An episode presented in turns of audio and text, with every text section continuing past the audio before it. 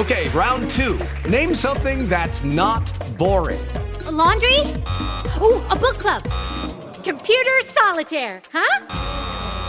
Ah, oh, sorry, we were looking for Chumba Casino. That's right. ChumbaCasino.com has over 100 casino style games. Join today and play for free for your chance to redeem some serious prizes. ChumbaCasino.com. No purchase necessary. Full prohibited by law. 18 plus terms and conditions apply. See website for details. Hello and welcome to episode 121 of the UK True Crime Weekly podcast. I'm Adam. With spring in the air and the mighty Leeds United top of the league and cruising to automatic promotion, our thoughts naturally turn to Christmas. okay. it's not my best link, but moving on. Today's story is from the Christmas of 2015. It's a shocking tale of deception, violence, sexual depravity, and sheer bad luck from the home counties. But firstly, a huge thank you to all my supporters on Patreon, especially this week's new members of this exclusive club. That's Tara Chasto, Jonathan, and Lee Sullivan. Thank you all so much, and I hope you enjoy bonus episode 26, which is heading your way this week. Let's set a little context to today's story, beginning with the music we were listening to in December 2015, with the exception of Slade and Wizzard and the usual Christmas suspects. Holding off the Bieber and Adele to claim the number one slot was the no doubt very worthy Lewisham and Greenwich NHS Choir. Bieber himself even said, For one week, it's okay not to be number one. Let's do the right thing and help them win. It's Christmas. You can't argue with the Bieber. Adele with Hello topped the US chart, and in Australia, Adele also topped the album charts where she remained for five weeks. In the news this month, the 21st century finally became a reality when the US Defense Secretary Ash Carter announced that all combat roles in US armed forces would be open to women. About time, but why so long? Amazon's best selling book of the year was A Girl on a Train by Paula Hawkins. I enjoyed it. Did you? And Playboy magazine published its last nude issue featuring Pamela Anderson on the cover. Oh, and Jose Mourinho was sacked as manager of Chelsea again. In true crime news, a husband and wife who plotted terror attacks on the underground and also the Westfield shopping centre, nicknamed the Silent Bomber couple, were jailed for a minimum of 27 and 25 years. In December 2015, at 23 years old, Katie Locke had everything going for her. Living with her mum Jennifer and dad Bill in the Essex suburb of Buckhurst Hill, sports mad Katie was a much loved daughter and sister with lots of friends and a real energy and a zest for life. She had recently graduated from Southampton University, where she had worked hard, but she also found plenty of time to party and to play sport, especially canoeing. Now Katie had managed to secure an excellent first job, teaching history and politics at Cardinal Pole, a Roman Catholic school in Hackney, East London. A sense of Katie can be seen from a section of one of her school reports that she had posted recently on Facebook, jokingly saying that she would use them on her own pupils. One of them read, Although I'd not want to quash her enthusiasm for life, I feel that having to wait for Katie to draw breath before I can start is not the most productive use of time. With a demanding job, a close family, and a wide circle of friends and interests, Katie didn't have too much free time. But like so many of her friends, she did sign up to free dating site Plenty of Fish. If you don't know too much about it, it's owned by Match, and it's one of the biggest online dating sites in the world, with over 150 million registered users in more than 20 countries. And it claims it has more conversations than any other dating app, about 2.5 million every day. Incidentally, were you aware that Bristlr is a thing? I quote, connecting those with beards to those who want to stroke beards. I know, me neither. Anyway, on Plenty of Fish, Katie was approached by someone handsome, bright, and very interesting Carl Langdale. 26 year old Carl lived close to Katie in Waltham Cross in Hertfordshire with his mum and dad. He'd a really interesting background, having spent almost a year working for a hotel group in Moscow. Academically, he had progressed well, studying business management at Cardiff University, before taking a master's in journalism. He told Katie how he was currently studying at BPP Law School in London and had just registered his own legal firm, Langdell Legal Associates. His LinkedIn profile told how this business operated in 10 different areas of law, including commercial litigation, criminal law, employment law, and immigration law. Carl was clearly ambitious and had some really big plans for professional success. And away from work, he seemed to share many of the same ideals and values as Katie, expressed via his blog, Ordinary Decent Human. The content he produced included poetry and humanitarian appeals on important subjects, such as female genital mutilation. He also posted a large number of pictures of himself online, some with celebrities, including Boris Johnson, who at the time was Mayor of London.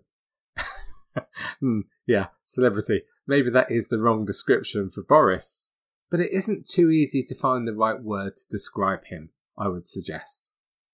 Katie and Carl got on well and agreed to progress to meet in person in hipster Shoreditch in East London. No shortage of facial hair in Shoreditch. I bet it's a real hotspot for bristlr. On December the 23rd, an excited Katie got ready and travelled to meet Carl at the trendy traffic bar. The date went well, very well. They talked, they laughed, and they drank, even sharing some shots towards the end of the evening. Katie's friends looked out for her, and she texted one of her friends during the evening, Rosie Foster, telling her just how well the date seemed to be going.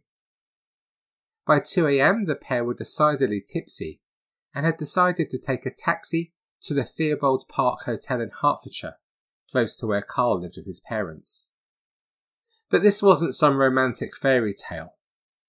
Carl was in such a state in the car that the taxi driver had to stop a number of times so he could throw up by the side of the A10. He wasn't quick enough on a number of occasions and was sick inside the taxi, which meant that when they arrived at the hotel at 3:30 a.m., Katie had to pay the driver not just a £65 fare, but also an extra £80 to pay for his car to be cleaned. Speaking later, the receptionist remembered the couple well. Both were pretty drunk, and whilst Katie paid the £115 bill, Carl just moaned, saying, I shouldn't have had those shots. The receptionist heard from the couple just one more time, about half an hour later, when Katie called asking for toothpaste and brushes to be sent to the room. At 6:25 a.m., a man from an adjacent room noticed that the fire escape was jammed open with a coat hanger. That was unusual, but everything else seemed normal in their room. Carl had put a do not disturb sign on the door, and he checked out at noon. It was Christmas Eve. It's a time when families tend to come together from far apart to celebrate Christmas as a family. It's a day for men finishing their shopping at the local garage, and for all members of the family preparing food for the coming days. It was meant to be a special Christmas for Katie and her family, as Jennifer and Bill had planned to reveal on Christmas Day that they booked a surprise family holiday to Disneyland. But with Katie still not home, the atmosphere was, was very tense and unsettled. As the morning crept on, they were becoming increasingly worried about Rosie. It was totally out of character for her not to let her know she wasn't coming home, and she wasn't answering her mobile. This concern increased when they realised that Katie hadn't been out with her friend Rosie as they'd thought, but had been out on a date. The night before, one of Katie's friends sent Carl a Facebook message checking she got home okay. And at 11:56 a.m. on Christmas Eve, one of Katie's pals messaged Craig on Facebook asking where she was. He replied that he had no idea at all where she was. She'd got a taxi ages ago. He said he had tried to call her, but her phone was off, and her battery had died. And as the day progressed to the afternoon, Katie was still not answering her phone. Until, at one point, someone did answer her phone to one of Katie's friends, but it wasn't Katie. A man answered, and in what seemed to be a breathless voice, he asked them to repeat their name, and then whispered Katie's name with very long, drawn out breaths before sending the call to the answer phone. Katie's friend was now in a real panic and sure that something awful had happened. She googled the picture of Carl, finding his business address, which was registered at his mum and dad's home. The friend told Katie's dad, who drove there straight away to find his beloved daughter. Unsure what to expect, he was greeted by Carl's mum. He told him the most devastating news that any parent can hear. She said that Carl had returned not himself from his evening out, adding, I'm a monster. I've killed a girl. Katie's dad couldn't quite believe what he was hearing, as Carl's mum continued that her son had told her, I put her in the ground. I wrapped her up in a quilt. I put her in a trolley. Carl wasn't at the house. He had taken the family dogs for a walk in the Lee Valley. Katie's dad dialed 999, and the police quickly picked up Carl, who admitted murdering Katie. When he underwent formal questioning at Stevenage Police Station, Langdale, who'd consumed cocaine, diazepam, and antidepressants, told detectives that he was a narcissist who was unable to feel any empathy. Speaking about murdering Katie, Langdale told officers, She didn't even fight. I expected her to hit out or something. Her body was quickly discovered by police, dumped, wrapped in blankets from the hotel, in undergrowth next to a skip in the grounds. As detectives traced exactly what had happened, what they discovered was utterly shocking. It was clear that Katie had been strangled in the early hours of Christmas Eve, at the end of the pair's first date. But Carl Langdale had sex with her corpse, taking photographs on his iPhone, before he had wheeled Katie from the hotel in a laundry cart and dumped her in the bushes in the grounds. And then just before he checked out at midday, he contacted a lady called Diana Curtis, who he'd been seeing for a few months after meeting her on dating site Tinder. Diana had previously spent the night with him at the Theobald's Hotel. He confessed that he'd killed someone. He told her they couldn't be together any longer because he'd be in prison for a long time. It's hard to imagine, isn't it, how Diana must have felt her feelings of shock and revulsion, and she immediately ended the call and deleted all of his messages and his contact details. After Langdale checked out that day, a hotel cleaner discovered a broken window in his room, all the bedclothes gone, and Katie's ringing mobile phone. At his trial at St Albans Crown Court, Langdale pleaded guilty to murdering Katie Locke and sexually assaulting her corpse. But why was he free to murder Katie? The court heard that he had killed Katie just three weeks after being convicted at Bristol Crown Court of threatening to kill a woman nine months earlier. Of course, this is information he hadn't shared with Katie. On that occasion, he'd been detained under the Mental Health Act at Southmead Hospital and been given a nine month jail sentence, suspended for two years after confessing to deeply disturbing fantasies about the younger sister of an ex girlfriend to a community psychiatric nurse. He told her, I want to cut her throat, take her clothes off to see her naked, and then have sex with her when she's dead. Langdale had told Gemma Gowing, a community psychiatric nurse in Weston-super-Mare, where he lived at the time, that he had violent fantasies and that he wanted to hurt and rape females. He went on to tell Gemma that he was going to call her before, during, and after the act, as he wanted her to understand the reality of his threats, and then asked why he wasn't locked up for saying those things. Benjamin Aina QC defending said that Langdale claimed that Katie had told him she was into BDSM and he put his arm around her throat. He said, He says he does not know what came over him and decided to squeeze until he killed her. He accepts he had behaved like a psychopath and had sexual intercourse with her body and took three pictures. But despite the pathological evidence, he insists he did not attack her before he killed her. QC Aina said in a letter Langdale had written, No apology I give, and no sentence I receive, not even my death, could make up for what I have mindlessly taken. but his account of it being a sex game that had gone wrong was dismissed by the court. All forensic and circumstantial evidence indicated that Katie had very conservative sexual tastes and was not killed in any sort of sex game. And to use this line of defence, again, it just puts Katie's poor family, who sat sobbing throughout the trial, through yet more pain. In victim impact statements, Katie's parents told the court that their daughter, who lived with them in Essex, was a ray of sunshine. Langdale was in tears, as her mum Jennifer said, Nothing could prepare her for meeting a monster. I shall miss her every minute of every day. Her husband looked at Langdale in the dock and told him, On the internet you said you were an ordinary, decent person. You are ordinary, but you are not a decent person.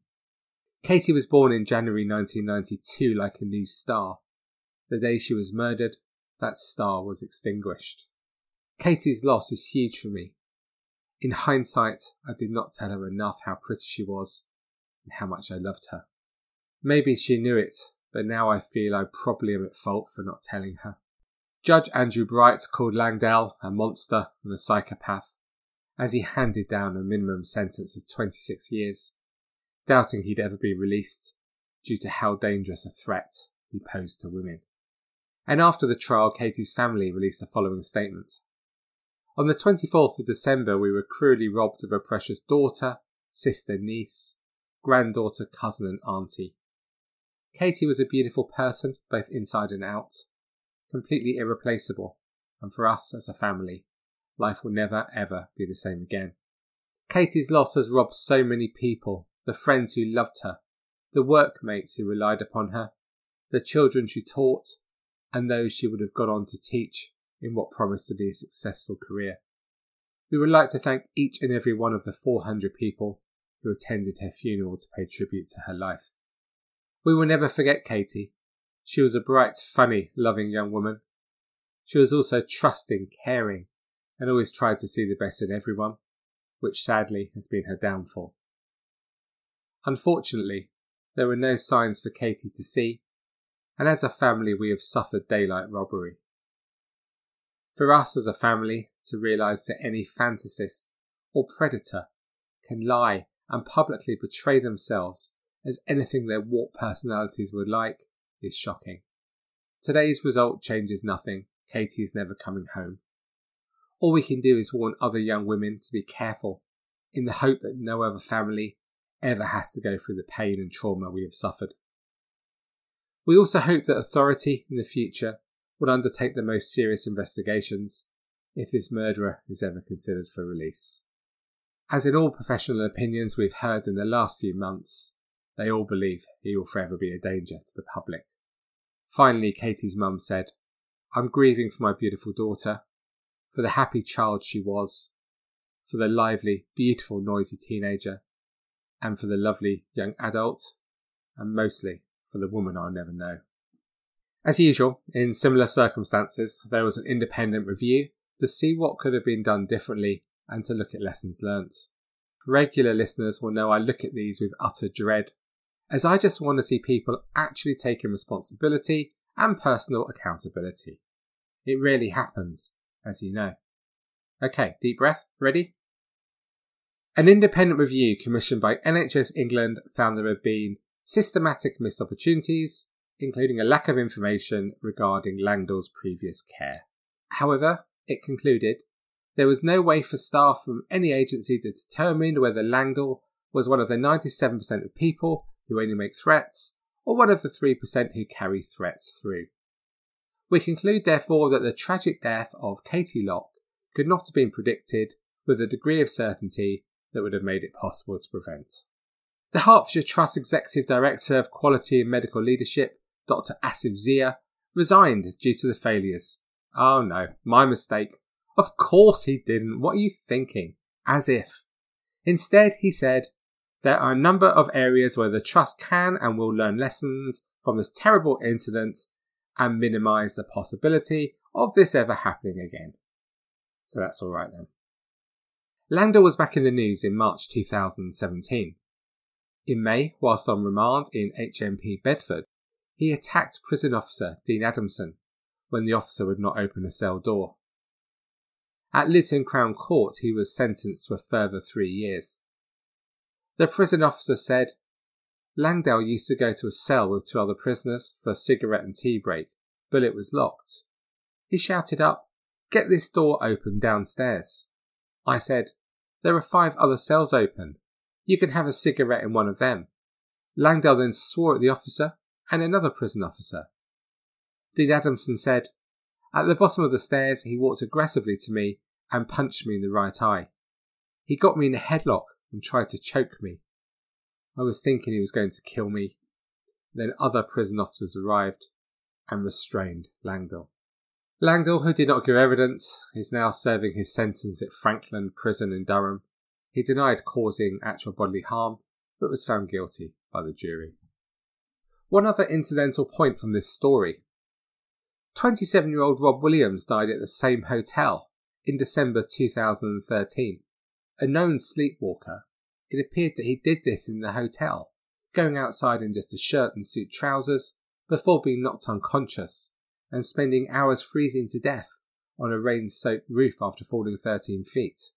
He was only found the next afternoon following a work's Christmas drinks party. After he died, his girlfriend later discovered that she was pregnant with his child. So, what do you make of what we've heard today?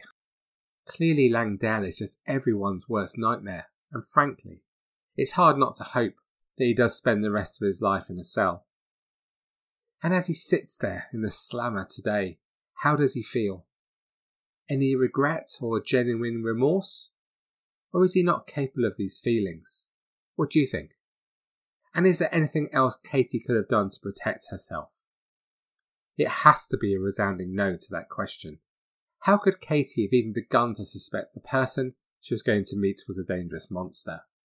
She certainly knew more about her dates than most do before a first meeting. And there's only so much checking you can make on someone before a date, right? And after getting on so well in the bar, it was impossible for her to suspect that he would attack her just hours later at the hotel. Should she have gone back to the hotel with him? Well, who are we to say either way? As I have said numerous times before on this podcast, think of all the potentially dangerous situations you've got yourself into and somehow survived. Just so many. Katie was, I think she was just unlucky, and it was a time when she'd everything in life going her way. Who knows what else she could have achieved in her life?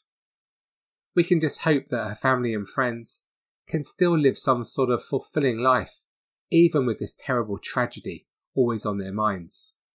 Those words so easy to say and yet so difficult to live. I'm still haunted daily by my friend Nick Lynch, who was murdered in Brazil back in 1993. So I can't even begin to feel the pain that Katie's family must experience on a daily basis. Thank you so much for listening to this episode of the UK True Crime Weekly podcast. Please join us on Facebook to discuss this story or any other aspect of UK true crime. And to support this podcast and help me to keep producing the show every week, please do head to patreon.com slash UK True Crime. Bonus episode 26 is coming this week, along with some potential news about an event in London later this month. So that is all from me for today. Thank you again for listening. And hey, as I said at the start of the show, it's Christmas soon, so don't be that person in the garage at 5 pm on Christmas Eve buying that dodgy CD. It's just not classy. Cheerio for now. Lucky Land Casino asking people what's the weirdest place you've gotten lucky? Lucky? In line at the deli, I guess? Aha, in my dentist's office. More than once, actually. Do I have to say? Yes, you do. In the car before my kids' PTA meeting. Really? Yes. Excuse me, what's the weirdest place you've gotten lucky? I never win and tell. Well, there you have it. You can get lucky anywhere playing at LuckyLandSlots.com. Play for free right now. Are you feeling lucky? No purchase necessary. Void where prohibited by law. 18 plus. Terms and conditions apply. See website for details. Waiting on a tax return? Hopefully, it ends up in your hands. Fraudulent tax returns due to identity theft increased by 30% in 2023. If you're in a bind this tax season, LifeLock can help. Our US based restoration specialists are experts dedicated to helping solve your identity theft issues.